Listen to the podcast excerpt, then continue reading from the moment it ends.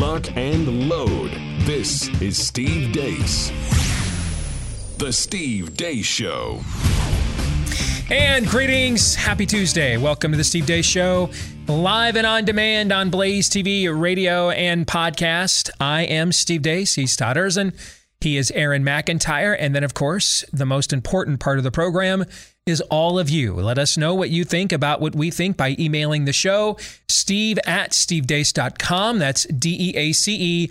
Like us on Facebook, follow us on Twitter at Steve Deace Show. You can look for me as well on platforms that aren't actively trying to snuff us out and censor us by going to MeWe, Parler, Gab, and Gettr. And then, of course, you can get clips of the show free to watch and free of censorship as well at rumble.com slash Steve Deace Show. And as always, remember, the last name is D E A C E.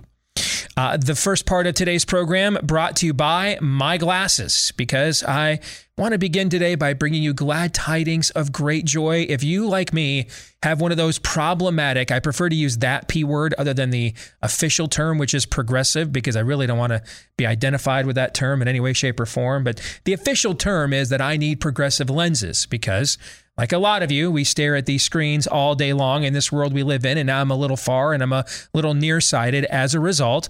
Uh, the problem used to be with those progressive lenses, though, that you had to get the really dorky frames to go with those? Not anymore because of our friends over at Better Spectacles. They can get you hooked up with some of those phenomenal Rodenstock eyewear frames, German engineered, 144 year old company, now being imported for wide distribution here in the US. That's what I'm wearing right now, our Rodenstock frames with my uh, problematic prescription. So, hey, if you've got an everyday prescri- prescription you want to get filled, they can hook you up with one of those. But if you now want to get the cool frames that the regular prescription people used to only be able to get, but now you can as well. You can do that with our friends over at Better Spectacles and their best trained opticians in the country when you go to betterspectacles.com slash Steve. And while you're there, get 61% off those Ghost Spec lenses and they throw in these Rodenstock frames for free. Heck of an introductory offer when you go to betterspectacles.com slash Steve. All right, coming up on the show today, Corey DeAngelis will join us. When I, I forgot to mention this when I was talking about my weekend trip to North Carolina yesterday. I could not believe I've never seen more school board candidate yard signs in my life than what I saw throughout the state of North Carolina over the weekend. I mean, they were everywhere, absolutely everywhere. And so are we finally starting to get it? We'll talk to Corey DeAngelis because him and Chris Rufo, those are those two guys that have kind of been on the front lines of this battle, kind of the trend centers in this area. And so Corey will join us coming up here at the bottom of the hour for an update on that. And then next hour, a conversation that I know a lot of you are looking forward to, as am I. We are going to combine fake news or not and Pop Culture Tuesday into one hour long discussion and which is a breakdown of the new Dinesh D'Souza documentary 2000 Mules. So I will first go through my own kind of stream of consciousness thoughts eh, live in real time as I watched it on Sunday night. I'll go through those with all of you and share those and then we'll discuss as a group. Todd and Aaron, on purpose, I did not ask them to watch this. And the reason why is because I wanted to put them in your shoes in the audience and get their reaction from my analysis and what they thought from there. All right. So we will be having that conversation coming up for the entirety of the second hour today. But before we get to all of that and more, let us begin as we always do with Aaron's rundown of what happened while we were away.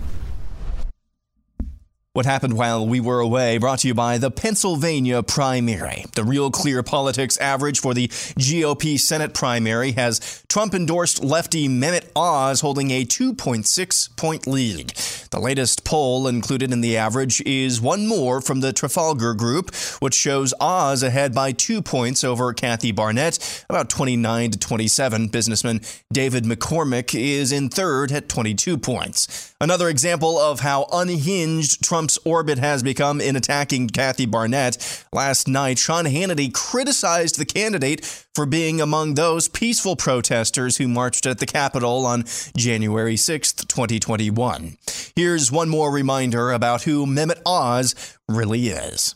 The real Mehmet Oz. Senator Clinton, one of the smartest people I've ever met. Dr. Fauci is too, but he's a very disciplined leader. Yes. He's a wonderful scientist. We need to work with China. And I love working in China, challenging your beliefs about what it means to be male or female. How do we keep guns out of the wrong person's hands? The greatest national security threat that we have is obesity. And we haven't had any interaction with President Trump at all. Mehmet Oz, a complete and total fraud. Polls close in the Keystone State, 8 p.m. Eastern Time this evening. Moving on, another record broken in the Biden era. There were over 234,000 illegal aliens encountered on the nation's southern border in April. That's the highest single month number in Department of Homeland Security history. Over 117,000 of them were released into the country. Last month, 113,000 were removed. Elon Musk's deal to purchase Twitter could be in jeopardy. The deal was placed on hold after Musk's camp demanded proof of Twitter's claim that less than 5% of its user base is made up of bots automated accounts that post spam and or artificially increase account following and engagement. Basically, if the percentage is significantly larger than 5%, the deal would be repriced in favor of Musk. If the percentage of bots on the platform is much more like over 50%, then that could mean the end of Twitter as its value would become basically nil. Project Veritas went undercover with a senior engineer for Twitter about reaction within the company to Musk's takeover. What do your colleagues say about like They hate it. Oh my god. I'm at least like okay with it, but some of my colleagues are like super left left left left left. What do they say? They're they're like this will be my last day if it happens. Twitter does not ruin free speech. What do you mean? free speech. Capitalism. We weren't really operating in a capitalist mode. We were very socialist. Like we're all like communist ideologically, uh, it does not make sense, like because we're actually censoring the right, not the left. Because everyone on the right wing will be like, "Bro, it's okay to say, you just gotta tolerate it." Uh, the left will be like, "No, I'm not gonna tolerate it. I need it censored, or else I'm not gonna be in the country." So it does serve the right. It's true. There is a bias. Speaking of Musk, he was asked in an interview yesterday about the job Joe Biden is doing. Man, it's hard to tell what Biden's doing, to be totally frank. Um, yeah. Like, yeah. Like, I feel like it's the weekend at Bernie's. The, the, the, the, real president is whoever controls the teleprompter. You know, it's like it's like the, the, the path to power is the path to the teleprompter. If somebody would accidentally lean on the lean on the teleprompter, it's going to be like Anchorman. It's going to be like QQQ ASDF one two three. The gunman who entered a Southern California church on Sunday and opened fire, killing one, has been revealed to be a Chinese immigrant, a supporter of the Chinese Communist Party, with a vendetta against Taiwanese people. The church in question has a majority Taiwanese congregation. Congressman Eric Swalwell tweets, My four year old just FaceTimed me to ask what I'm doing to help the people in Buffalo, and why did the bad man do this? Absolutely gutting. This cannot be normal. It's time to ban assault weapons. Live action showed up at a pro baby killing rally recently when this happened. Do you believe in abortion after birth? Would you, would you support that? I believe in whatever the woman wants to choose to do, that's her choice. At any point of the child's life? At any point of the lady's life, that's her choice to kill another person's body. It's going to always be her choice. Even after the baby's born? It's always her choice. So if they're two years old?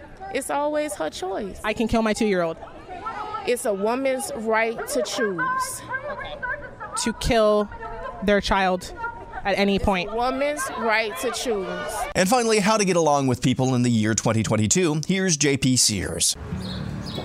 Hey, Jeff. Hello, Atticus. I'm looking forward to this conversation, which I'm sure will be civil. Of course it will. I mean, it's 2022.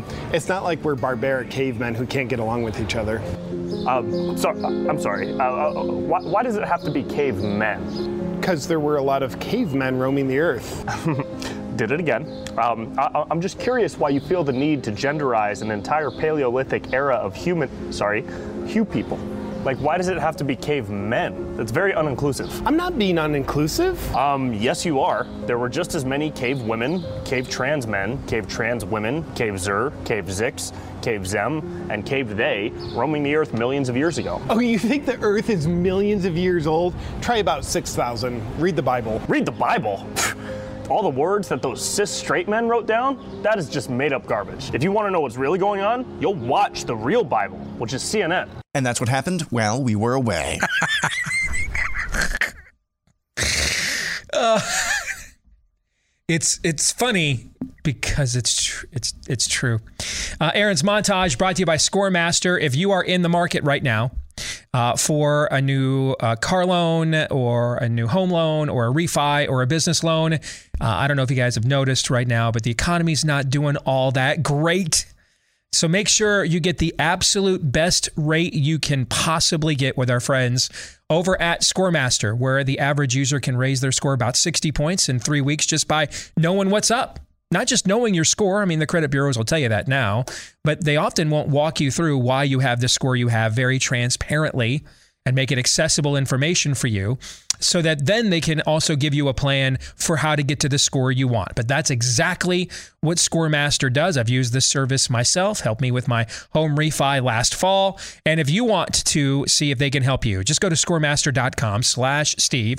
That's scoremaster.com slash Steve. See how many plus points that you can add to your score and then decide from there if you want to sign up at scoremaster.com slash Steve. All right, coming up in today's overtime, we're going to get into what's going on with Twitter. And because I know most of you aren't on Twitter because unlike us, you want to remain sane. But I think you need to understand that there is no more powerful platform in the United States of America right now than Twitter. And this has been true for several years. This is where more news gets hatched, gets buried, more narratives, more agendas, um, more opinions get disseminated, perpetuated, squashed, more a place than any other, any other. Remember when Rush used to talk about doing LexisNexis searches on the air, going through the archives of what the media was talking about? Remember those days, right? Okay. Uh, remember, the, remember the days when you and I worked in the newsroom and we'd go comb through the AP wire there in the Des Moines Sure. Register newsroom? This is what this is now. Twitter is the new Nexis search. Twitter's the old AP wire. That's what it is. And so, even if you're not on because you want to remain sane, I promise you a good bit of news, whether it's from the right, left, or uh, another cosmic dimension, is filtered through the funnel of Twitter.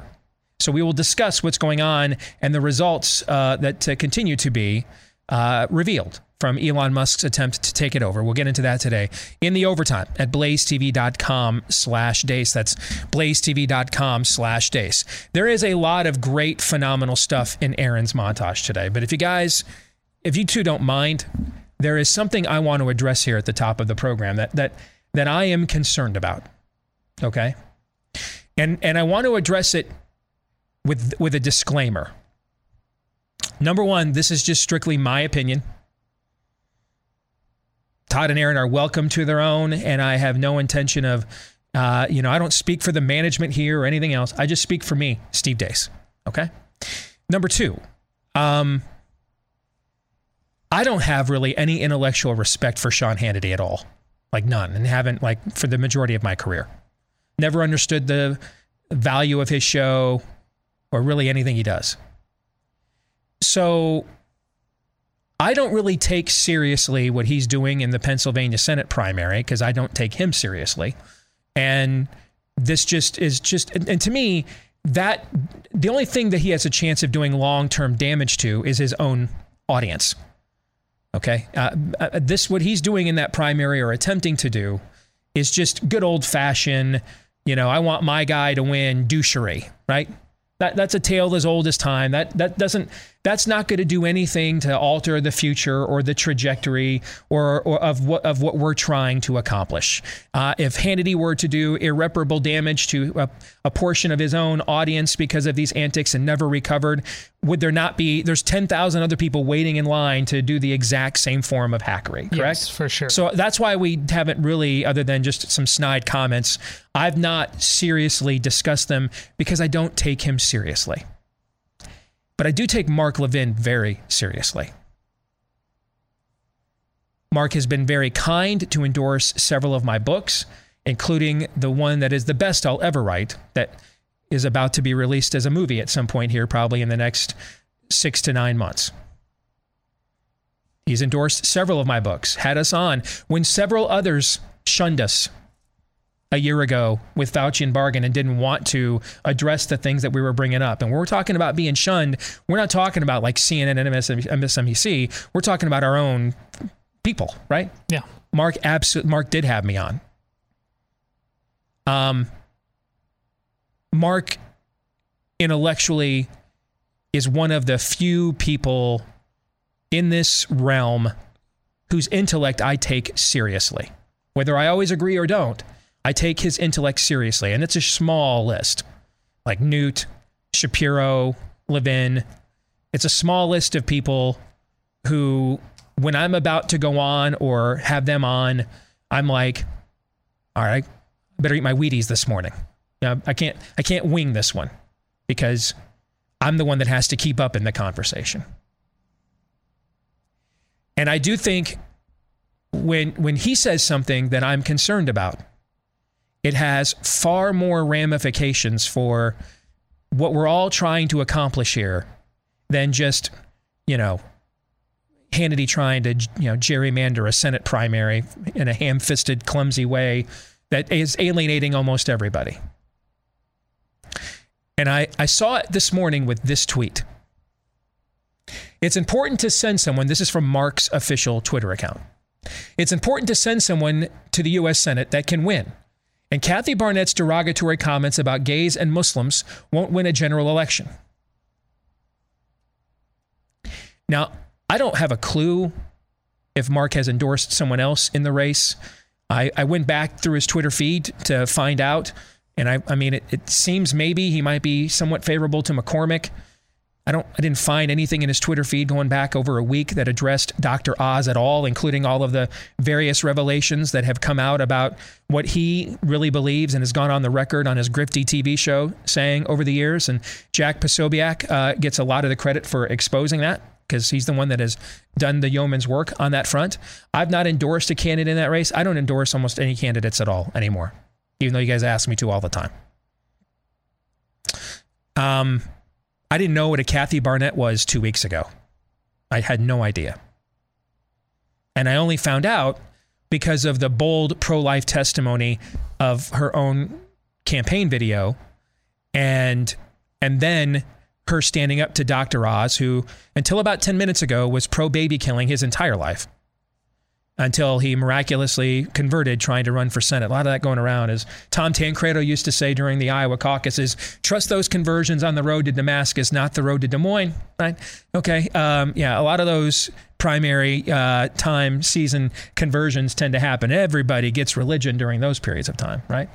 So when she confronted him and said, hey, you know, you'd have been fine with me never being alive. You'd have been fine with me being killed. And that kind of catapulted her campaign had we ever discussed Kathy Barnette whatsoever? Did we even know who was even no. running no. other than Oz in the in the U.S. Senate primary? No.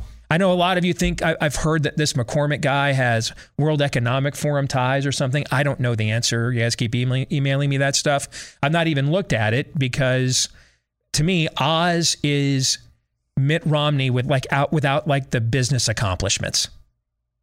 Like Romney's actually done like legitimate success in the business world. All Dr. Oz has done, is our friend Tim Young likes to say, is a grifty TV show. That, that's all he's done his whole life. And on that TV show, he argued in 2018 for public health to declare gun violence a public health emergency because, you know, isn't that that's pretty pro Second Amendment, right? Mm. Yeah, your self defense is now a public health emergency. That's pretty Second Amendment right? Uh, he was out there 10 years ago promoting trans surgeries for children years before I even knew and most of you even know what these things were. And now suddenly we're told that he's changed his mind on all of these things. But that's what drew my interest to this primary is I just believe that's a scam and it's a lie. And I believe that Donald Trump endorsed him because of his weaknesses. And Trump thought, hey, I can at least Stefanik this guy, get him elected, and he'll just do what I say. And if the guy gets elected, let's hope Trump is right because I didn't work when he endorsed Mitt Romney. okay. Um, but I am concerned, if you put that tweet back up there again, Aaron, I'm concerned about this messaging, and here is why. Because Mark Levin should be taken seriously intellectually. And the arguments he makes and the way that he frames them matter a lot more, and I think to a lot more people, and should, than what Sean Hannity says. And this tweet, at the very least, implies, and that's why I feel as a Christian, I have an obligation to speak up for a sister here. I, I can't sit here and be angered at Amy Coney Barrett when she lives, leaves her Christian sister, Barronelle Stutzman, on the side of the road. Remember that? How angry that made me? Yes. I can't, you know, and I thought you had an obligation to hear her case and defend her, and she did not. And I can't sit here and say, well, you know, I disagree with this if it's said on another platform and then pretend like if it's something that I think is a threat to what I believe and it's said on by somebody on my platform, that would make me the same kind of thing that we often criticize on the show, right? right? So I'm going to make myself uncomfortable as well as everybody else by addressing this because I think it needs to be done for the integrity of the show. And then I secondly and most importantly think it needs to be done in defense of the Christian faith. This at least implies it at least implies, in my view, and if, if you if you think I'm wrong, you guys tell me. But it at least implies, in my view, that if you hold to biblically orthodox positions on false religions and immoral behaviors, you're not electable, or at least not in the state of Pennsylvania. Now, I find this interesting because from everybody I know who knows both candidates, Mastriano, who's expected to win the gubernatorial primary tonight going away, has pretty much all the same views. So I don't know why this doesn't apply to him, but it applies to the black woman. I find that kind of odd and weird, but okay. Now maybe those things she could have said them better. But suppose suppose if if if Kathy Barnette said, I'm a Christian, I, I believe in the Bible, and um, while I respect Islam, I don't believe that the Quran is revelation. Uh, if I did, I'd be a Muslim. So I believe the Bible is revelation, and so I'm, I'm a Christian. I'm sure the next day the Philadelphia Inquirer would all tell us if she becomes the, uh, in fact, fast forward to tomorrow, if she becomes the GOP nominee, I'm sure the Philadelphia Inquirer will run a series of stories and all the local news media telling us how respectful the tone and tenor of her disagreements with Islam happen to be. This is a Christian that you can do business with, that you can accommodate and live with. I'm sure they would do this, correct, guys? That's because mm-hmm. the tone was just so good. Of course not. So it doesn't matter to me with the tone of arguments. And frankly, for two guys like, like Mark and I that have been known to scream a lot into a microphone, I don't know that we're the ones that ought to be worried about anybody's tone and how they frame things on any level. Number two. Number three, we just had a Republican win the state of Pennsylvania for the first time since 1988. And I believe won it for a second time since 1988 in the last election before they stole it from him. Um, was he known to say an incendiary thing or two about literally everything, like everything, right? Yes. In fact, the reason why the reason why I so vehemently opposed Trump all the way to the convention floor as part of the Free the Delegates movement, I was part of that. I helped organize it. The reason why I opposed that all the way to the convention floor is because I thought those incendiary things. Remember, we had these conversations on this show back in those days. We were going to say all these incendiary things and then and then lose ground in the culture that and, and then he was going to lose the election anyway by doing this. And so we would then be left with the mess of cleaning that up right? Yes. Is that not the conversations we had on this show? Many that times. trump would say all these incendiary things and then we he would lose because of it and then we would be the ones after he kind of goes back off you know and does what guys who lose elections do and resume their normal lives. We're the ones now left holding the baggage the considerable baggage of saying these incendiary things and losing right? Had, that was one of the prime arguments I made against his candidacy, correct? Right. And they got proven 100%, if not 10,000% existentially wrong. All right. Thankfully, he didn't lose doing that and was able to appoint the justices that overturned Roe. And so I went from 2016 doing everything I could possibly do with everyone I possibly knew, trying to stop him from getting this nomination, to throughout the year of 2020 during the COVID lockdowns, I felt like I was trying harder to get him reelected than he was because he proved we actually can say incendiary things. And, and, and often, if we're all being honest with each other, Trump's incendiary things were really not about things that were as serious than who is God? What is truth? What is real? What is moral? What is not? They were often about frivolous, stupid stuff or stuff in his personal life or his personal grievances, not about things of true existential consequence. And I'm just, I, I just feel like I just can't sit here and let it be said that if you are a Christian and you publicly hold views that align with 2,000 years of scripture and tradition on, on religious orthodoxy, on who is God and who is not, and what God expects from us and what he does not,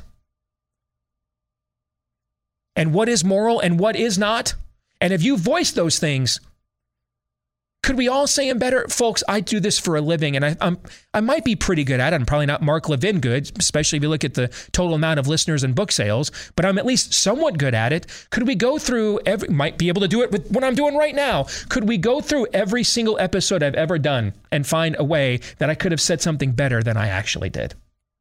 Sure, because we're human. But if we have not yet learned the lesson in the era that we live in, that there is no way for the spirit of the age that we're up against, the spirit of the age that wants to keep choking those children out in Pennsylvania and everywhere else, and keep jabbing away with experimental, ineffective, dangerous jabs in Pennsylvania and everywhere else, and not have a border. Did you hear the numbers from the border that Aaron had? And not know what a gender is this is the state that gave us something called Rachel Levine, guys. Came from this state of Pennsylvania. If there's any election in any state that needs to hear what the Bible has to say about who is God and who is not, and what is moral and what is not, dare I say, it might be the state that gave us Richard Levine. They need to hear it more than maybe any other state, with the possible exception of California. They have a man accepting Woman of the Year accommodations in the Biden administration as we speak. Oh, I think the electorate in Pennsylvania needs to hear this stuff, chapter and verse, quite a bit, actually. And if, if that's not true, and if that's not what we're doing here, and we're just, let's just get elected, Republican, let's get more Lisa Murkowski's elected. Let's get more Richard Burrs elected. Let's get more Arlen Specters elected because then we'll have 51, 52. To what end? To just be told we can't do anything, can't stand for anything? That is not why I got into this line of work. And I absolutely and summarily disagree that you can't get elected in this country. And if it's true, then we're all wasting our time anyway talking politics, and pretty much all should be getting thee to a nunnery. So it, uh, it is electable to belong to the World Economic Forum. That's electable. It's electable to be a transhumanist grifter, or that's electable, but it's not electable to be honest about what the Bible says about the character and identity of God and the character that th- therefore He asked and demands of us. I don't believe that. And and I believe the success of our show, frankly, and our unwillingness to take our light and hide it under a bushel and lead instead with a biblical worldview, I think it disproves that notion. So I don't care what Sean Hannity does from now until the cows come home with his douchery and hatchery and antics on his show. But I do care greatly when, when somebody I look up to and respect, someone whose approval I have sought, you know, asking for someone to endorse your work is a matter of seeking their approval. I don't go and look for endorsements on my books from people who have a platform lower than mine, who have a stature lower than mine, but higher. To at least hint that you can't be honest about your faith and get elected in Pennsylvania. I just categorically disagree with that. And I just think that needed to be said. More in a moment.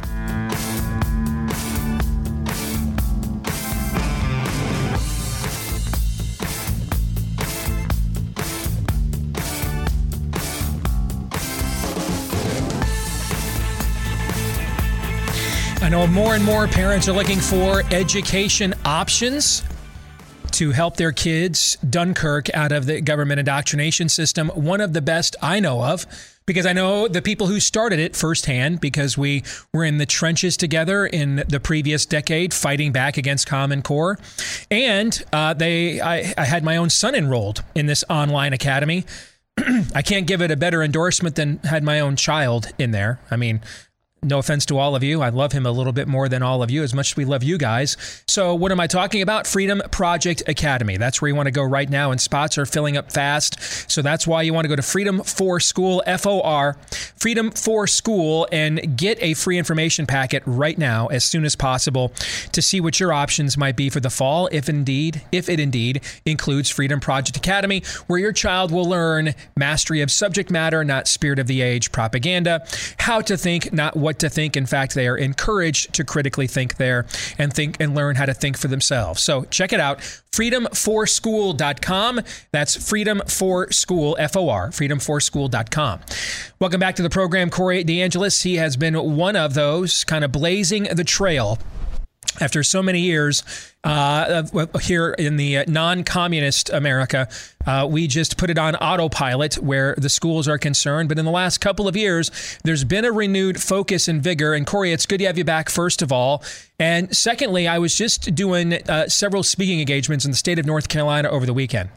And I got to tell you, I mean, I, I spent about three hours in the car driving that state, and I was blown away by the amount of school board election signs I saw in the state of North Carolina. Where's our energy level at where this is concerned right now? Uh, parents are taking the, taking the driver's seat and they're pushing back, uh, especially after the past couple of years where the teachers unions overplayed their hand and awakened a sleeping giant. These parents who just want more of a say in their kids' education we called 2021 the year of school choice. 19 states expanded or enacted programs to fund students as opposed to systems, and support for school choice is at an all time high. Uh, with the latest Re- Real Clear Opinion Research polling finding about an eight percentage point jump in support of for school choice since April of 2020, uh, from 64% to about um, 72% support of America uh, of Americans supporting school choice. So that, this is the silver lining of the COVID era. So, are we then seeing the people who claim or want to represent us? Are they responding accordingly? What kind of gains are we seeing from the from a policy perspective across the country? Or since it is uh, the political class, that's probably a lagging indicator, I would imagine. Yeah, so uh, like I said, in 2021, there was huge expansion of school choice. We called it the year of school choice. 19 states expanding these types of programs. In 2022, we saw over 30 states with bills introduced to fund students as opposed to the government school buildings. And most of those bills, most of those states had something called an education savings account introduced, where the money that would have followed you to the government run school, you could still take it. If you like your public school, you could take it to the public school. Uh, but if not, that funding would follow you to a savings account that you could use for private school tuition and fees, micro schooling, tutoring, curriculum, or any other instructional materials. And so far this year, it looks like we're on track to see uh, some victories as well. Uh, South Carolina, for example, uh, both chambers have passed an education savings account program bill, uh, a state that doesn't have an ESA yet. Uh, we saw Tennessee expand their education savings account program. Iowa's still in the mix. Virginia's House of Delegates passed a, an education savings account program this year. It has stalled in the Senate since. Arizona, on the other hand, their Senate has passed a huge expansion of education savings account uh, programs this year, uh, but uh, we're not sure if it will pass the House yet in Arizona. So there's still a lot going on here um, in 2022, and we'll give you an update uh, on the show uh, once once we finalize all the numbers. But there's elections coming up as well. We saw in Virginia uh, the the anti-parent rhetoric backfired on Terry. I don't think parents should be telling schools what they should teach. McAuliffe and Glenn Youngkin was victorious in a state that went 10 percentage points to Biden just the year before, and all indications suggest that the the election was won on the on the issue of education. This anti-parent stance, this uh, kind of uh, it takes a village approach that your kids belong to the government or the government runs schools and the money meant for educating your kid belongs to those institutions. It's backfiring, particularly on the Democratic Party. And politicians from all parties, whether you're Republican, Democrat, or independent, would be wise to listen to this new special interest group, parents, going forward, because it's deeply unpopular, a deeply unpopular belief to suggest that the kids belong to the government when they obviously don't. What's prompted them to come out and just say those sorts of things out loud that shows like mine said for the last 10, 15 years to our audiences, that's what they really believe. Um, but now they just say these quiet parts out loud. What's prompted or provoked that? Is it because that when you take a more principled opposition to this stuff, you you sort of take away the, uh, the the ground shrinks beneath their feet and they're kind of left without a fig leaf to cover the nakedness there, other than just to now just really blurt out what they've really thought all along, or is it something else? Yeah, I think there's two explanations for this. One is that all along they've talked about these things at the bar or with their friends on the weekends who may be extremely progressive and they might just uh, encourage that kind of uh, behavior and beliefs. And when they say the quiet part out loud in the public, though, it backfires on them because it actually turns out to not be a popular belief. Uh, most families don't belong that belong uh, believe that their kids belong to the government, and most people in particular don't don't be- believe that uh, as uh, either. But the other issue is that um, a lot of politicians are in a lose lose situation right now, particularly politicians who are over reliant on campaign contributions from the teachers' unions. Mm-hmm. And so if they come out against parental rights in education, like we saw with Terry McAuliffe, well, at least the teachers' unions aren't going to be as mad at him, uh, but or similar politicians. But if they come out for parental rights in education, well, then the teachers' unions who uh, look over 90 in the 2022 election cycle, 99.99%, I'm not making that up, of the campaign contributions from the American Federation of Teachers, Randi Weingarten's union, have gone to the Democrats as opposed to Republicans or independents so far in the 2022 cycle. So that's um, that's hard to, to to get out of that situation. It's it's a power issue rather than a logic issue in some cases. And the efficacy of what you just said is further confirmed in that we are seeing this happen in other issues. For example, on the life issue, the kind of stuff again that we told you they really thought or really meant and was really behind the Planned Parenthood propaganda that they said we were nuts and extremists, and they just actually are proposing that legislation now. Yeah, I mean, after the kid's born, sure, whatever, you know, because when you go after the premise of their arguments, which has been a frustration of mine in the 15 years I have worked full time in politics and conservative activism or within alternative media, we have just rarely attacked the premise of their argument and then allowed them to come back with ca- the camouflaged argument uh, that's followed by and you're a racist, misogynist, xenophobic, homophobe for daring to even ask. By attacking the premise of their argument now, they now have to defend their premise, and that includes being honest about what it is. And I think a lot of Americans are seeing the honesty of the premises of their arguments full throated for the very first time. And that's why you're seeing things like more school board election signs in North Carolina than maybe they've ever seen before. Now, there is something, though, that is on the backside of this. And you mentioned Iowa was one of the battlegrounds you were looking at policy wise. Just to remind you, that's where I live. And our studios actually are from suburban Des Moines as you and I speak.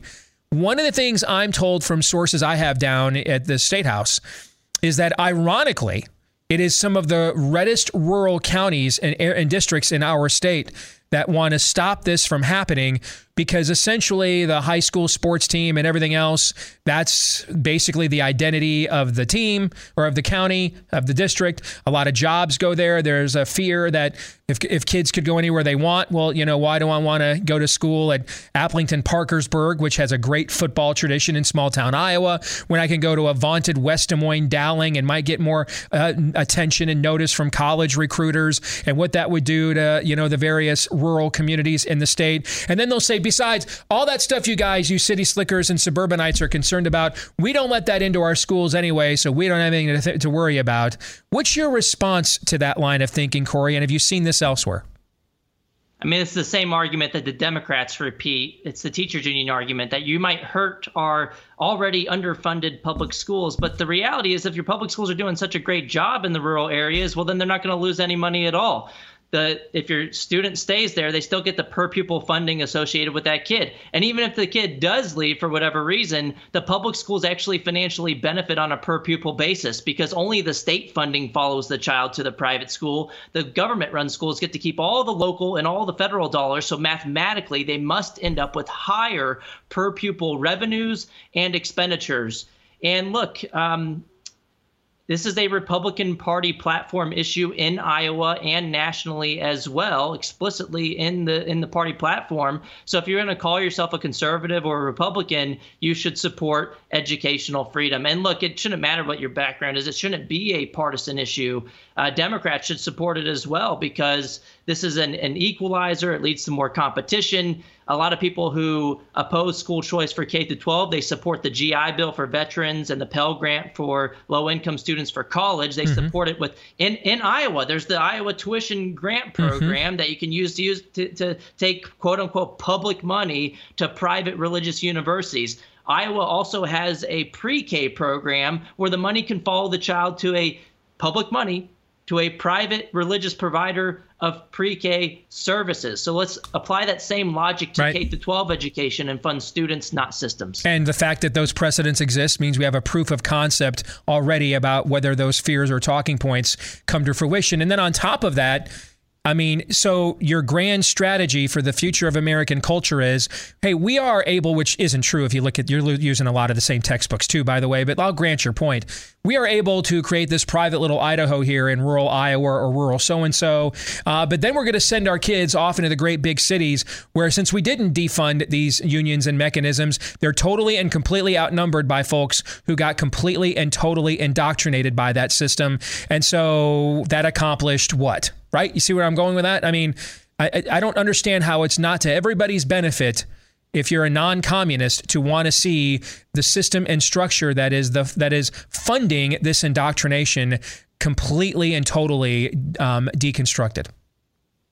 Yeah, totally. I mean, it's another reason to allow families to sort to institutions that align with their values. And then at the same time, there's a systemic response, a competitive response that if the families can take their money to the education provider they're choosing, the public schools in different areas would have an incentive not to focus on curriculum that is divisive and upsets families. They'll be more likely to focus on the basics, math, writing, and reading. And so then we'll, it'll be a win win solution for the families themselves and then also for the kids who remain in the public schools to actually get a good education as opposed to indoctrination. Great stuff, Corey. How can people follow the work that you guys are doing? Yeah, you can follow me on Twitter. It's at DeAngelis Corey. But also, if you want to help us in the fight for education freedom, you can go to educationfreedompledge.com. Great stuff. Thank you, Corey. Appreciate the work you guys do. Keep it up. All right. Take care. Yeah, thanks so much. You bet. Uh, this portion of the show brought to you by our friends, and it's a good bookend uh, at Alliance Defending Freedom, reminding you that parents do have a fundamental right to direct the upbringing of their children. But of course, this right is under attack from the Randi Weingartens and others of this uh, of, of this world uh, who want to make sure and are hell bent on indoctrinating your kids instead. Uh, and that is exactly why you want to stand by a organization that has a, tr- a trusted long term resume of defending parental rights all the way up to the Supreme Court, and they do it with all their clients pro bono, which means they pay the bills with donations from folks like us us. Of course, I'm talking about our friends at Alliance Defending Freedom. We got a policy on this show. I'll never make a direct ask for you to donate to something if I've not donated to it myself. And I have given and donated to Alliance Defending Freedom because of the kind of work that we're talking about here. And if you would like to make a tax deductible donation as well, uh, head over to the website, uh, adflegal.org slash Steve, and you can make it there. adflegal.org slash Steve. That's adflegal.org slash Steve. Thoughts on the conversation we just had with Corey DeAngelis?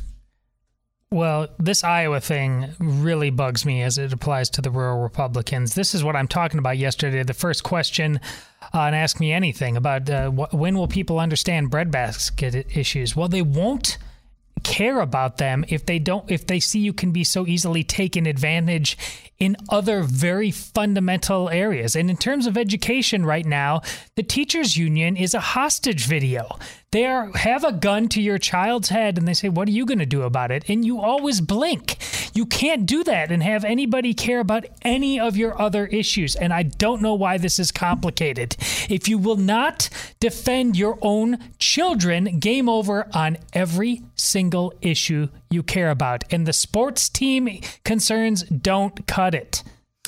Yeah, uh, just quickly on that, I, I, don't understand who exactly, and at least where I, around where I grew up, which was rural Iowa, small town Iowa, I don't really see how it's feasible to travel an hour or 45 minutes. Some some people do just out of necessity, but I don't really see how it's feasible to have two hours of commuting to, to school every day, but maybe that's just a, a false objection. Uh, one thing uh, quickly, when it comes to um, watching the way people work within this sphere of politics, Chris Rufo and Corey DeAngelis, it is just a constant master's drip, level drip, class drip drip yep. drip i remember i remember back when uh, a few weeks ago when when the florida legislature passed that bill spanking disney it would hadn't even been the news hadn't even been like an hour old yet, and Rufo was out there tweeting tweeting about some crazy teacher somewhere, uh, basically the next target, which is uh, just it, when you want a model for how to do the drip drip dip of politics and moving people, those two are are ones to follow. And then one other thing as well. Why have we seen why have we seen the reactions from the left? Essentially saying, We own your children. They're ours. Why are we seeing that? It's quite simple. It's never been provoked to this level hmm. before. It's never been provoked. Completely agree. They have not been forced right. to confront some of the craziness within their own ranks, and that's why there's they don't have talking points ready. That's why they're going and telling you the truth. They think that they own your kids. That's why they're saying that. When we come back, can we get to the truth of what happened in the 2020 election? A new documentary claims to do just that. We will spend the hour discussing Dinesh D'Souza's 2000 Mules here in just a few moments.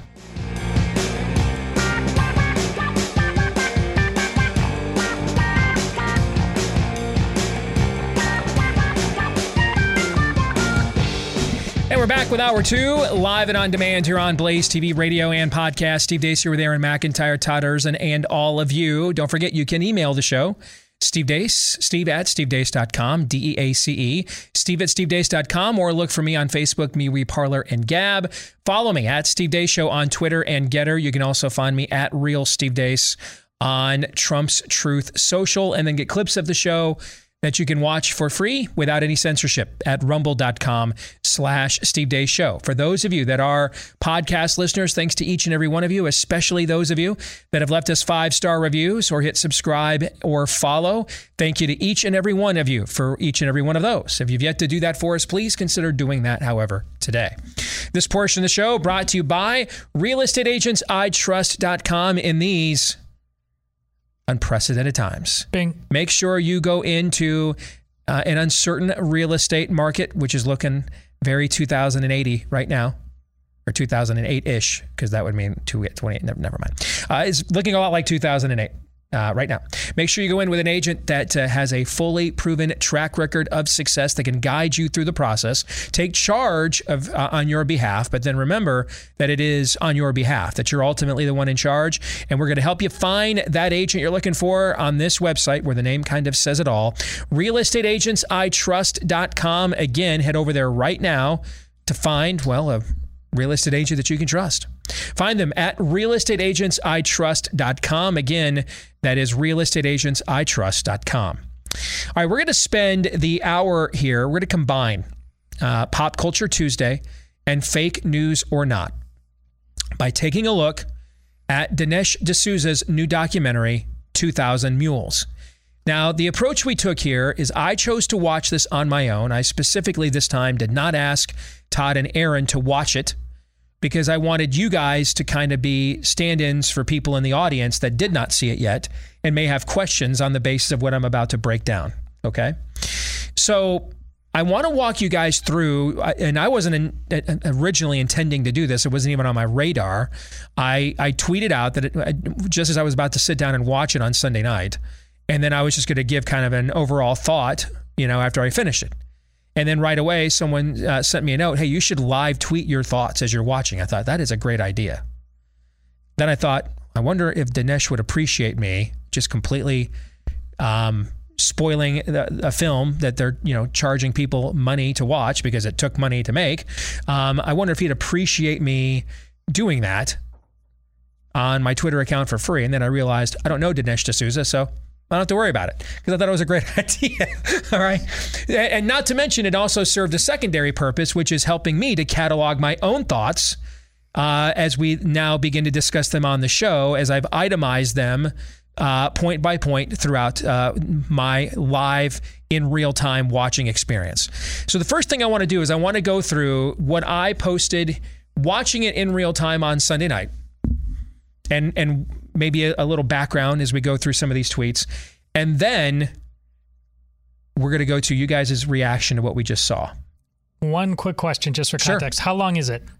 The, the documentary? Yes. It's an it's about an hour and 40 minutes. Okay. So fairly standard you know, actually that's pretty below long. below average. It's long for a documentary, Yeah. but below average for a the, for Right. a for a movie these days. Okay, so let's begin. It, the movie kind of starts off with a with a montage of clips on election night 2020.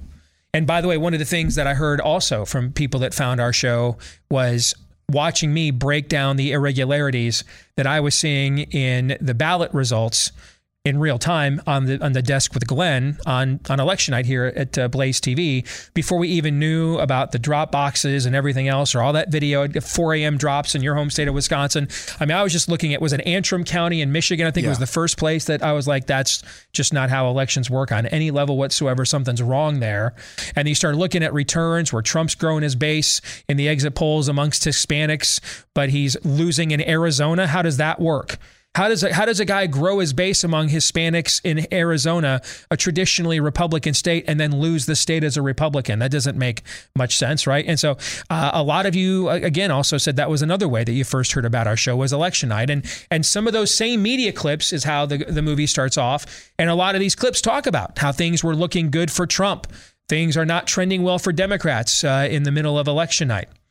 And then there's a montage of media that is incredulous after the fact, after the deed is done, uh, incredulous that they, uh, oh no, I'm sorry, this is still going on actually. They then are incredulous that they stopped counting in several states. Like there's a video of Chuck Todd of all people. What do you mean they just stopped counting votes? You can't do that. All right. And so that same media started off saying, um, hey, um, this is trending well for Trump. Then goes to you can't just stop counting votes to the familiar refrain now. This was the most secure election of all time, right? Okay. I thought this line from Dinesh, uh, I thought it, uh, I liked what he said here. Quote, because he's re- addressing, uh, and, and a lot of this is frankly addressed to Republicans to get them to act on this issue, to not stop ignoring their base on this issue. And, he, and, and, and in response to Republicans say we just have to move on. We can't relitigate the 2020 election. Dinesh says, quote, but we can't move on unless we know the truth. And that mirrors something I've talked a lot about on this show.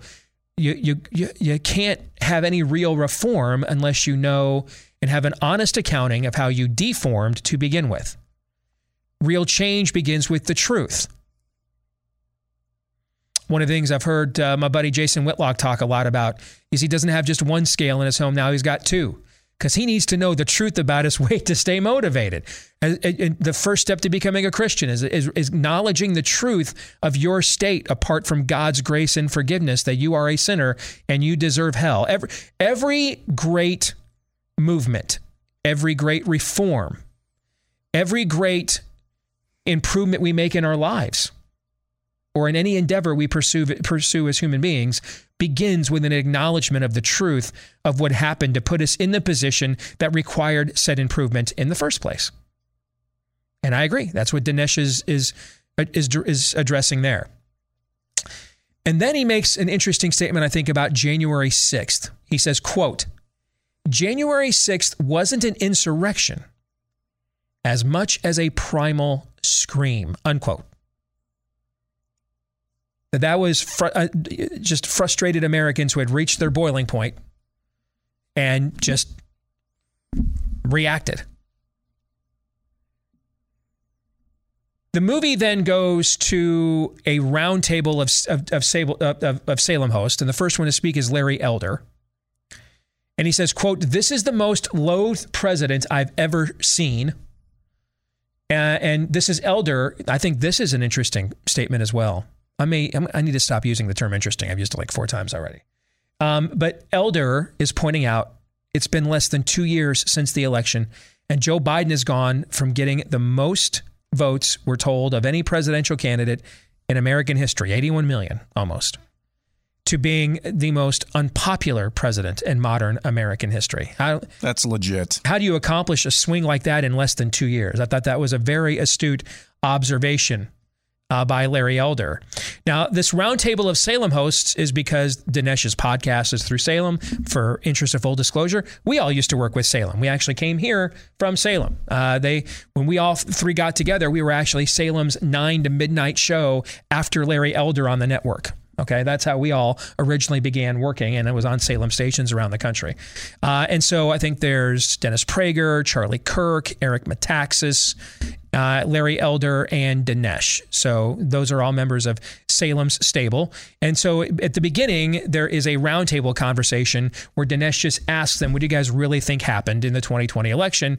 And it's Dennis Prager who says that he's the chief skeptic of voter fraud claims because he says he hasn't been shown sufficient e- evidence that this is that this actually happened. Put a pin in that one because we're, we're the end of the film goes back to that same Salem roundtable. Just as I'm using you guys right now as kind of as a proxies for the audience, Dinesh astutely does this with his Salem cohorts. So they, the movie starts off asking him, "Hey, what do you guys really think happened?" And then it will close off going back to them again after he has shown them everything that the movie uncovers. Okay, we now get into what is really the meat and potatoes of this film and where I think the movie rises and falls on on its both its effectiveness and its its integrity and accuracy. And and Dinesh turns to a conversation he's having with a couple of the the mucky mucks at an organization called True the Vote. And one of the things they point out right away, right away to establish credibility, is that True the Vote actually stopped a case of Republican voter fraud in a recent North Carolina congressional race in just the last couple of years. It was involving a candidate, in fact, who was a pastor, and his campaign was paying for ballot harvesting along the lines of what we uh, Dinesh is going to claim we saw in the 2020 election. And so that's kind of a way of saying, hey, this isn't a partisan outfit. This is uh, this is just a legit voter fraud um, you know, think tank. If it just so happens that most of the voter fraud they go after is by Democrats, well, that's because they just so happen to be committing most of the voter fraud. But in, but when they have seen it amongst Republicans, they have gone after it as well. So they try to establish that credibility of the organization as not necessarily a partisan entity right away. Uh, True the Vote then begins to lay out how it used geo tracking of mobile phones, similar to what marketing companies do through over about 300,000 apps in both the uh, the the Google and Apple app stores. Um, this is how they this is how they they use that same technology to investigate the allegations around the 2020 election. They also point out that this, a more sophisticated form of this very kind of monitoring, is also heavily used by the intelligence community, including how this is how they tracked down Osama bin Laden ultimately. Was this exact same kind of geo tracking via the use of mobile phones? I think we also saw this in The Dark Knight, right? Uh, yes, a proto version that looked a lot cooler. Yes, correct. nice. Uh, True the Vote purchased the geo tracking data from data data brokers involving the states in question in the 2020 election, and they did it from October 1st to election day. So pretty much when early voting and stuff is going on in, in all of these states around the country. All right. True the Vote claims that they identify 242 people. So what they're looking for here by by getting all this geo tracking data is they're first looking for outlier patterns of behavior and then within those outlier patterns of behavior, they're looking for consistencies within those outliers. Right? So first they're looking for outliers, And then they're looking for consistent patterns of behavior within those outliers. Because, for example, what reason would somebody have to visit a, a ballot drop off box five, six, or seven times? They don't know how to open it up and put their ballot in, right? I mean, couldn't figure that part out. That, there was just the line was too long, so they can't. Meaning, uh, there's maybe you can account for some inconvenience, or they got a quick phone call and they had to go. But but beyond five, six, seven times, and and the what they used in their algorithm was actually ten. So they so, so they wanted to give the most benefit of the doubt as possible. So anybody that so they didn't count anybody that visited a ballot drop box under 10 times. Only if they went there more than 10 times. What would be a good reason that anybody would visit a ballot drop box 10 times? Or more than once. Or, or more twice. than once or twice, correct. And by the way, it's funny you should say that because that was what Dinesh says in the film when they say they they lowered it to 10. He's like, well, why would anybody go there more than twice? Exactly. All right. So what they found, uh, and this is just data. We they start off with just showing data in Atlanta, in Georgia alone. All right. What they found is they were able to geotrack 242 people in Atlanta that went to an average of 24 ballot drop boxes on behalf of eight nonprofit organizations during that period of time in Atlanta alone. That's just Atlanta. 242 people who were geo-tracked to an average, meaning some went to 17, some went to 35. The average was 24 ballot uh, boxes that they went to on behalf of these eight nonprofit organizations that collected the ballots. What do you mean? And some of you are going, to ask, wait a minute. where are nonprofit organizations allowed to? What happened to one man, one vote? One nonprofit, one vote? What do you mean nonprofits are collecting ballots? That's we're going to get to that later. So table, so put a you know a bookmark in that question too. That's going to come up later on. All right. But for now, 242 people just in the Atlanta area that went to an average of 24 ballot drop boxes. And this is what they call mules, like a drug mule or anybody else that's involved in trafficking in contraband. And hence, that's the name of the term. Uh, uh, that's the term is the name of the film, 2000 Mules. Okay. True the Vote said that when they tracked these mules down, they were paid about $10 per ballot as a mule. They were even paid more in the Senate runoff. So it was 10 bucks a ballot in the presidential election, even more in the Senate runoff. So I knew a guy that uh, in, I knew a guy in college that in the summer took a job for Coca Cola, and in Michigan, and his job was he was they wanted to do a um, a survey of whether all the Coke machines in the entire state of Michigan were up to date, or they were what what you know places were still had Coke machines from the 50s and 60s, and what were still show you know selling Cokes for 60 cents and others for a dollar, because they, they wanted to uniform their operation to get rid of you know things that were costing them money with outdated pricing and outdated technology. And so for a while, he drove around the state of Michigan and then kind of got bored with it. Okay. And he was getting paid per Coke machine that he could visit in a day. And so he would just, you know, make up how many days, how many Coke machines he saw. And like never, he was actually at home watching the OJ trial and just never, you know, he'd just make up and turn them in and sign them off. And I, yeah, I visited 100 Coke machines in Michigan, you know, Petoskey. and went to the UP and really he was just on CNN watching the, watching the OJ trial. Okay. Because there was, there was ultimately no way to verify whether he had been there or not we didn't have geo tracking or anything, but he was getting paid by machines visited. So he got paid pretty well to do this. Okay. So can you guys see right away why there might be a problem with incentivizing? Let's just assume for right for now, all this is on the up and up. Can you understand why there might be a, a problem incentivizing those who are dropping the ballots off by the amount of ballots they drop off? Like, let's just not say this is systemic. Let's say a bunch of these mules just decided, hey, man, I'll just start making ballots up. You see what I'm saying? Yeah. Okay. I mean, do we even have to get, and we will later, trust me, but do we even have to get to Lord Nefarious yet? No. When there's already a problem with incentivizing vote gathering by the amount of votes gathered, not by the person doing the voting, even, but by a third party. Can you see why that might be a problem?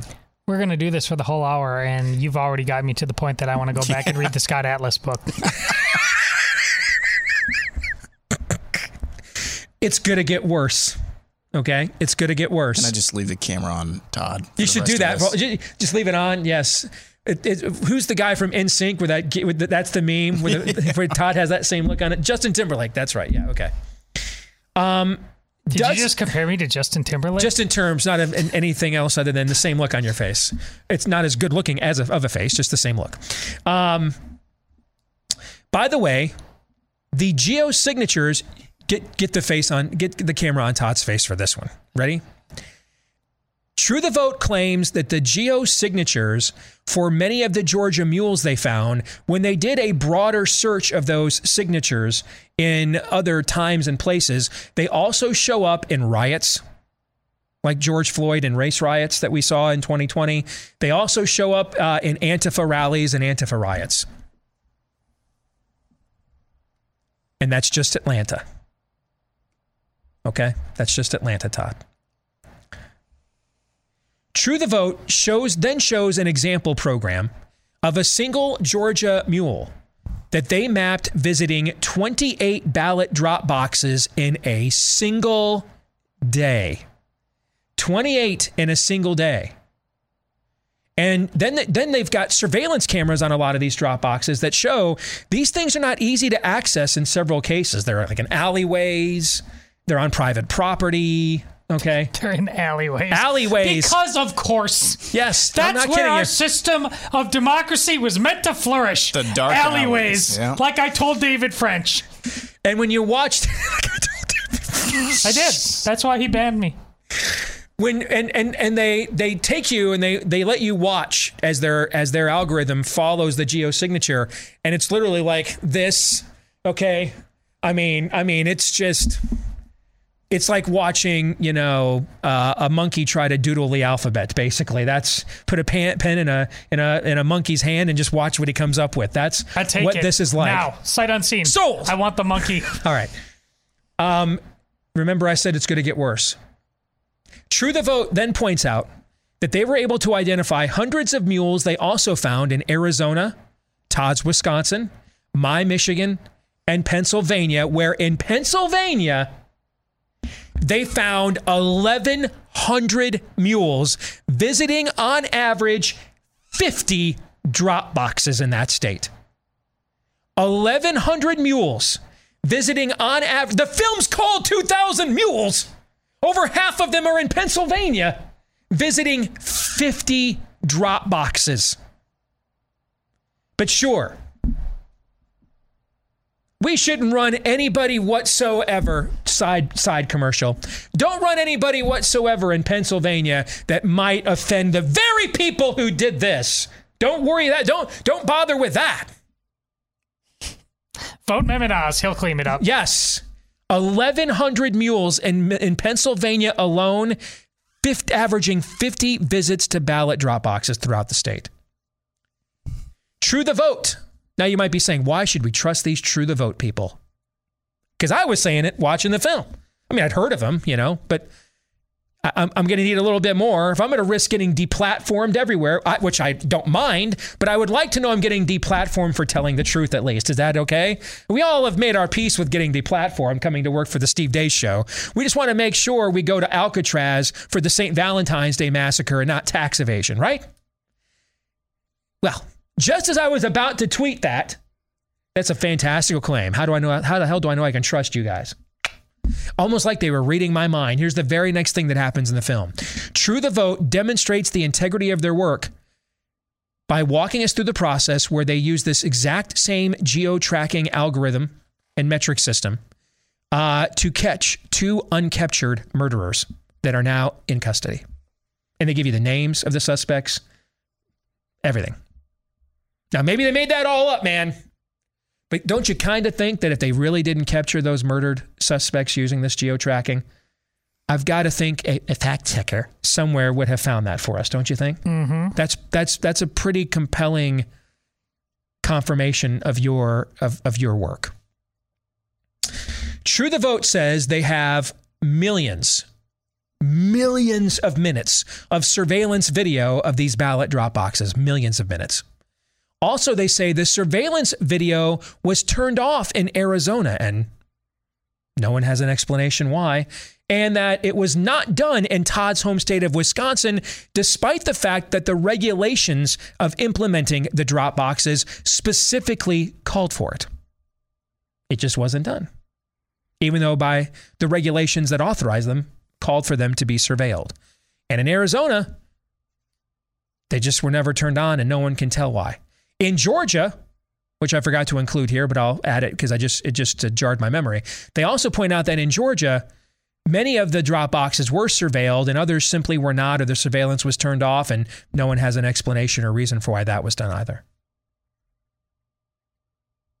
True the Vote then begins showing examples of mules in their surveillance video we see what could be certainly construed as suspicious behavior in various forms, like looking around to see if anybody's watching, showing up in the dead of night when there's in a public place where there's a drop box, no one within a mile. So clearly, this is probably like 1, 2, 3 a.m., right? Okay. Stuff like that. Okay. A woman who shows up, okay, with gloves to put the to put the drop boxes or the ballots in the drop box, and then, like a scene out of CSI, takes the gloves off and throws them in the dumpster as she walks away. Stuff like that. You see this. You see the, the look on Todd's face. You see this in on video. You see the video, guys. All right. Now, I, I can see why a detractor would necessarily think these antics amount to a smoking gun. I mean, I guess I can see why someone would think, you know, maybe something was going on. We don't know each individual case. They show us four videos out of millions of surveillance minutes, right? Okay. Did they cherry pick the most suspicious ones? I, I can see why someone would come to that conclusion or at least skeptically ask those questions. But at the very least, how could the quote, most secure election ever involve mules just dropping off heaps of mail in ballots, lacking any clear chain of custody on site nationwide. How is that secure? If all these mules and everything and everything's up to snuff, how is this a secure system? Again, what happened to one man, one vote? Quote from Dinesh D'Souza. So, remember I said earlier we're going to get to this point. Who are these nonprofits and why are they collecting ballot drop boxes? Right? Huh. We're there now. Quote from Dinesh D'Souza, quote, this is vote harvesting. In no state in the union are you permitted to have nonprofits pay mules to pick up ballots and deliver them to drop boxes, unquote. That statement is either true or it is not. We can interpret the actions of these mules on camera. We can we can we can say, hey, Dinesh and his team they they took the few that were the most suspicious, and then we didn't. We're not going to look at all four million or whatever it is minutes of surveillance video. They took these out of. We could all make those claims, right? That claim's provable and is a fact. That's either true or it is not. It is either true that nonprofits are allowed to collect as third parties and corral ballots for Americans and then have them dispensed by another party. That's either true that that's legal somewhere or it is not true. Right? That that that to me that's pretty defined. Yeah. Okay? Which gets to my previous point about the lack of a chain of custody. How is this third party system possibly secure, even if these are nonprofits that are all on the up and up, like, or, you know, like the, the, the nonprofits we donate to, the people you'd entrust your lives to? How is this is the method of voting in 2022 or 20 this is the best we can come up with? Where, how is that even possible? How's that secure even if there is no nefarious activity how is that secure? True the vote and its geo tracking estimates that these 2000 mules that's how many they counted in these key five states okay they estimated they performed an average of 38 Dropbox visits in each of the key states in 2020. Even if just five of those ballots in each of those visits were not valid, just five. Just pick five of it. a handful. Because it's a handful. It's a nice round number to divide and multiply from for those of us that are suck at this. All right. If even just five of these ballots in each of these visits were not valid, just for whatever reason, not even they weren't they weren't made up, just weren't filled out properly, or someone forgot they voted somewhere else. Maybe a legitimate mistake. Okay. If that happened even five times in all of these average of 38 Dropbox visits, that would account, get this, guys, for 380,000 illegal votes. 380,000. Dinesh then begins to break these down by state according to the geo tracking data. And he projects when he looks at it that Trump would have actually won the Electoral College with, again, we're taking 10 more than no more than 10 visits. Only five of them have. I mean, we're coming up with numbers to be the most sympathetic we can here. This would at least, at the very least, even doing that would have changed the electoral college to 279 to 259 because it would have flipped Arizona, Georgia, and Pennsylvania. Michigan and Wisconsin would have narrowly stayed Biden. So it is now that Dinesh goes back to that Salem roundtable and asks them, hey, what do you guys think? He even shows them one mule who dropped off ballots across six different counties from five different nonprofit organizations. So you mean the guy kept track of all that? Again, if how's this secure even if it isn't nefarious? How's this secure? And now Dennis Prager, who was initially the most skeptical of the fraud claims, thinks the evidence is, quote, frightening and wants to know if these states will prosecute those involved since third party party ballot harvesting slash collection is supposedly illegal in all of them. Again, that's either true or it is not. Let me stop there. Quick take before we finish in the next segment. Instant reaction here in the minute before we go to break on what you've seen from me so far on this. I think that last part is obviously true, which is why they're not prosecuting them. I think, isn't that what we just do? I've told you that's what journalism does. It just decides to ignore the things that are obviously true.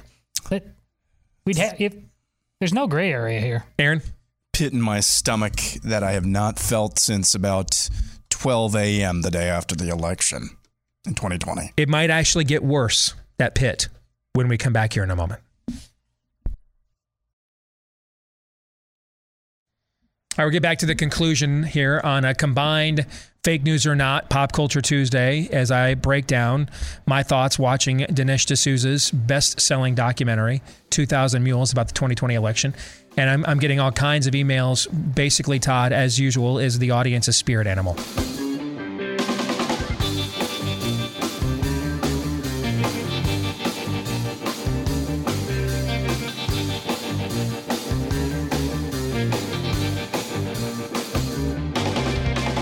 Getting a lot of emails that are in words saying what the look on your face has been for about the last 30 minutes or so. Okay. Uh, but before we get to part two, let me again, because I just love to tell you about Built Bar. All right. They are the absolute greatest protein bar of all time. Uh, it's as good as a lot of the candy bars out there on the market, but not loaded with the carbs, the calories, and the sugars that uh, you don't need, but loaded with just not just, you know, good flavor and taste, uh, all covered in real chocolate, but uh, the protein uh, that you're looking for, uh, as much as 140 calories. That's it for most of these bars. Even a couple of their most decadent flavors only go up to 160, 170 calories. It's exactly what you're looking for. And oh, they're easy on the tummy too. That's not always easy to find when it comes to a protein supplement, but you have that here with our friends over at Built Bar. And if you want to go back or go for the first time, uh, go to built.com to get it from them directly at B U I L T. Uh, use the promo code DEACE, D E A C E, to get 10% off your order when you do at built.com, promo code DEACE for the discount at built.com. You can't go wrong with any other flavors at built.com. All right, let's get to the conclusion now. So now we've gone through what is the meat and potatoes of this documentary, which is uh, Dinesh working alongside True the Vote to try to identify where did a lot of these ballots come from that we saw being dropped off in the middle of the night? Where did they originate? Uh, that they were harvested from nonprofits who then paid mules to then stuff drop boxes with them in these key counties, in these key states. All right, that's that's essentially the central claim of the film to explain what happened in 2020. So now Dinesh decides, let's follow up and take some of these claims to people that should be really interested in the fact the election was stolen from them. Okay. They begin speaking to an official GOP Dropbox watcher who personally photographed several instances of what he thought was suspicious behavior, like dropping off backpacks full of ballots in these drop boxes. Backpacks full. That's what he said. He said he gave this because he's an official Dropbox watcher for the Republican Party. He gave these photos and shared his concerns with the NRSC. That's the National Republican Senate Campaign Committee. Okay, that uh, they're charged with helping Republicans win the Senate. He never heard back. Nothing came of it.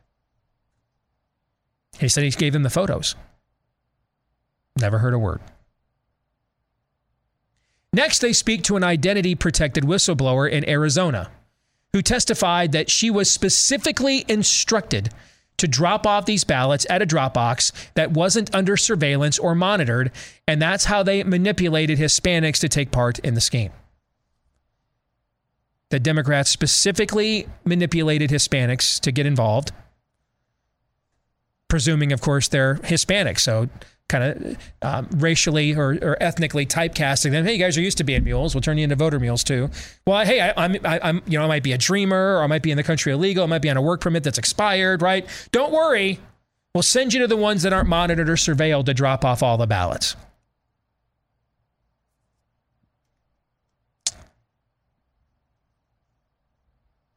I, I tried throughout most of this rundown to avoid editorializing. But after watching these two things, I finally couldn't resist. And I said at the time, there is no benign or innocent explanation for allowing third party foundations to collect ballots, assuming they're even legit ballots, and then pay mules, which is another term for traffickers.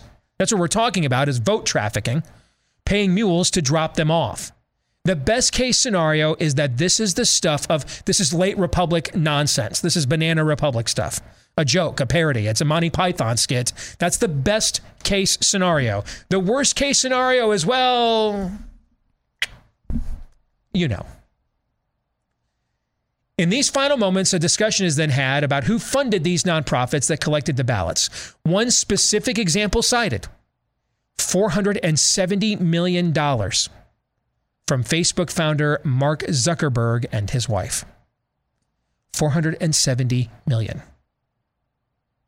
So here's my final verdict on this movie it's a compelling watch that you should definitely see for yourself. I, I think Dinesh announced today he's lowered the price. I had no problem after watching it. I thought it was definitely worth 30 bucks, but it's been lowered now to 20.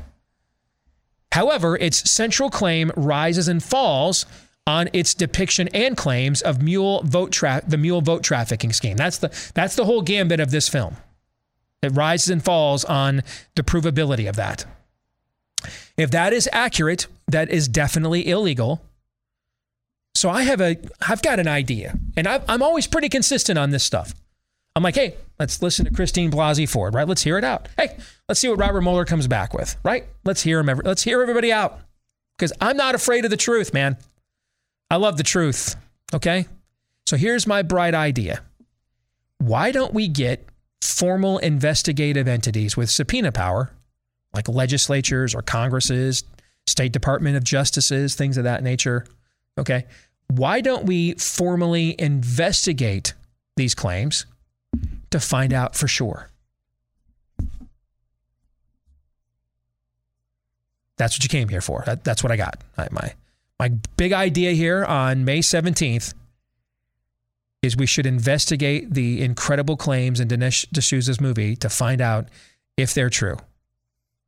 And if they are, prison. And if they're not, D'Souza's been discredited and don't ever believe anything he puts out there ever again. All the reasons we would not do this are bad. There are no good reasons. There are no good reasons why we would not formally investigate the claims of this film. All right, gentlemen, the floor is now yours. Reaction. One, obviously, you know, the, the claim that he makes, the central claim that uh, vote trafficking, hiring mules to stuff ballot boxes is illegal across the country. As you said, that's either true or it's not. If it's true, then regardless of what I'm about to say, illegal activity was depicted in this movie. And it was not, in fact, the, the most secure election of our lives. Secondly, do you know off the top of your head? I always I always assumed that uh, the votes don't have to be counted on election day. So what we're talking about ballot drop boxes is early voting. Do you know off the top of your head if they re- if they count the votes as they come in in most of these states? So uh, that I don't know the answer to. I think it probably varies state by. I am. You know, for, so it's funny you should bring that up. I just got a text from my little birdie. In fact, I'll just read it to you. Okay. I just got a text from my little birdie on the ground in Pennsylvania right now. And this same little birdie was was sent by the Trump campaign to be on the ground to monitor the ongoing vote counting in Philadelphia counting in Philadelphia County in 2020 and and watch them throw him and the other members of his team out and board up the windows and not let him watch. Okay? So he's got a little bit of history with the state. Quote there are already 8,000 ballots in question in Lancaster, Lancaster County that they are trying to refill out of, quote, uh, machine errors, unquote. All right. That's the GOP primary. He sent this to me about an hour and a half ago. He said there's already word that there's at least 8,000 ballots in question in Lancaster County. They're trying to refill um, due to, quote, machine error, unquote. Now, how would they know that those ballots were improperly, were lost or anything else, right? Unless they mm-hmm. had, were counting them in the interim for some, for, you know, I don't know. I don't know the answer to that because this was this would be what what that would tell us if they were counting them as they were going as they were coming in that would mean that even with this activity stopping the vote would seem to indicate that they still didn't have the votes that they needed to right so you just keep counting till you so you just you, keep yeah, counting until you, need. you needed yeah um, make of that what you will overall though I, I just want to reiterate something. If you hear your legislator, if you hear your elected representatives say anything to the effect of, I don't know what you want us to do, it's time to move on, we can't relitigate the 2020 election, uh, if they try to browbeat you like most of conservative media did in the runoff election in Georgia in early 2021, if they try to browbeat you over that, I want you to remember this. They work for you, not the other way around. If you have concerns about the security of this election, which are well founded, but even if they're not, that's a them problem, not a you problem. That's their job to make sure, because they are the ones in power to actually do something about it.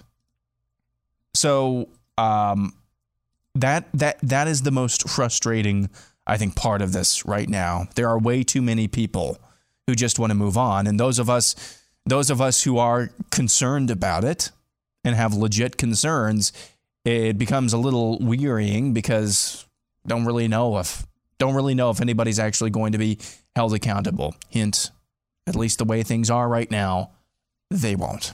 All right, Todd, before I get your reaction, let me make sure to remind everybody about Ruff Greens, which is the supplement powder for your puppy because chances are whatever food you're buying from them at the store was stripped out of a lot of a lot of the vitamins, minerals, and nutrients your dog needs for the same reasons it was stripped out of your people food before it ever left the factory and got to the store as well.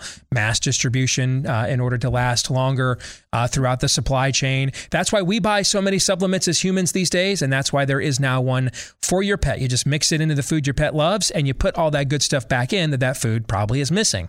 But you might be skeptical. Hey, does it work? Will my dog like it? That's why we're going to give you that first 14 day jumpstart bag for free to see if you don't see a difference in your pet in two weeks or less when you go to ruffgreens.com. R U F F.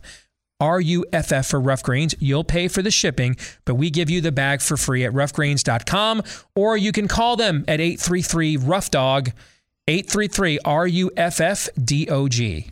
All right, Todd relitigating the last election is just a lazy argument, no matter who says it. Because before this election, we have documented on tape uh, testimony from people on the left and the right saying how dangerous the use of drop boxes was for election integrity. What was so far what you, everything you said, Steve, is in a a vacuum, and uh, you could perceive this as if drop boxes are just part of every election, and it's unique to this election because of Trump and Biden. That's exactly the wrong way of look at mm-hmm. looking at it. Uh, does it talk about the simple fact of the matter that this election was entirely unique in terms of the use of drop boxes? at all? No, it doesn't get into any of that. Okay. It just gets into the use of these particular drop. I think it assumes that the viewer understands that this was a unique circumstance that that was done in all over the country because of COVID. I think it just assumes that. That's a dangerous assumption to make because nobody knows anything in this country and they're all drunk on political narrative. This isn't fundamentally for us about whether Trump won. It isn't. It's about every election that comes after that. Mm-hmm. It's whether we have, as you say, one man, one vote. Because here's the point about this. Why don't they, as I said, why don't they look into that? This, of course, because they know what they would find. Everybody knows it. And here's the point beyond that. That's just how it, it doesn't mean like they're trying to hide from something they know that. They know that we know that. And they like the situation we're in right now. They know that we know that we've been disenfranchised. And they like it that way. And they're going to wink and nod at that the entire time. Everybody knows the grift right now. That's the one thing everybody knows. People may not know how often Dropboxes were used in the past. We should have told them. That would help how unique this situation was but it's not going to be unique. It's going to be every single election, regardless of the margin of cheating or not. They may not be able to pull it off, but they're going to continue to perfect their craft to such an extent that in very short time, forget just this coming election in 2022, mm-hmm. mm-hmm. game over, America, because we don't have free and fair elections. Great points, both of you. And specifically to what you were saying, Todd, it kind of provoked this thought in me that if Trump were to run and get reelected, I think it is possible you might actually get to the truth of some of this, and here's why. We don't have a nation of laws, and we never have. We are a nation of political will, and we always will be, right? And so, if he wins again, then they can go back, clean this up, hold some people accountable.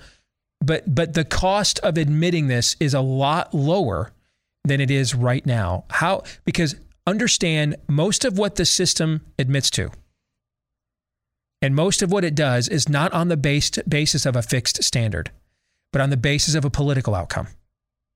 Okay? So look at the vaccine mandate ruling from the Supreme Court earlier this year.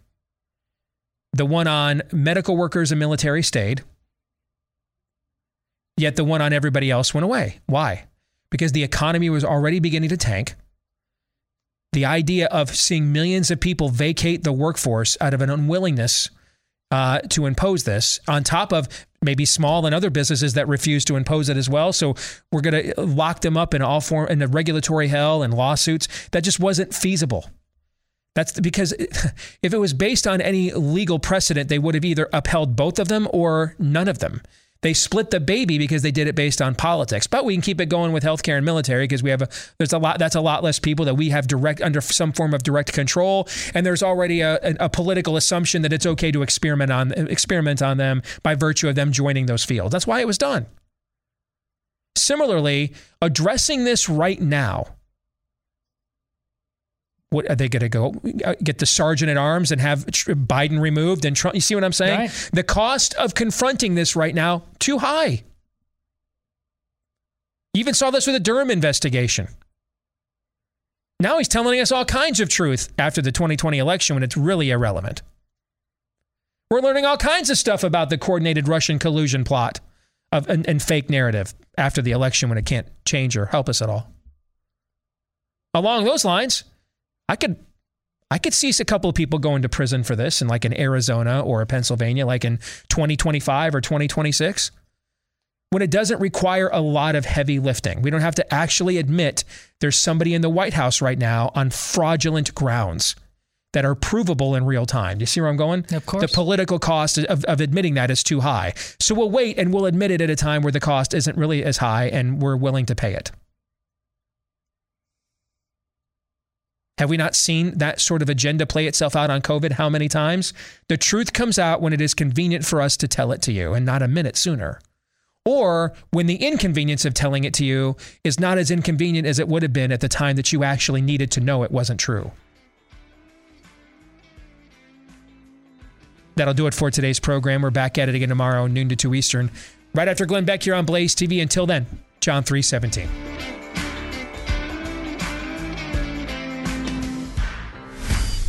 This is Steve Deace on the Blaze Radio Network.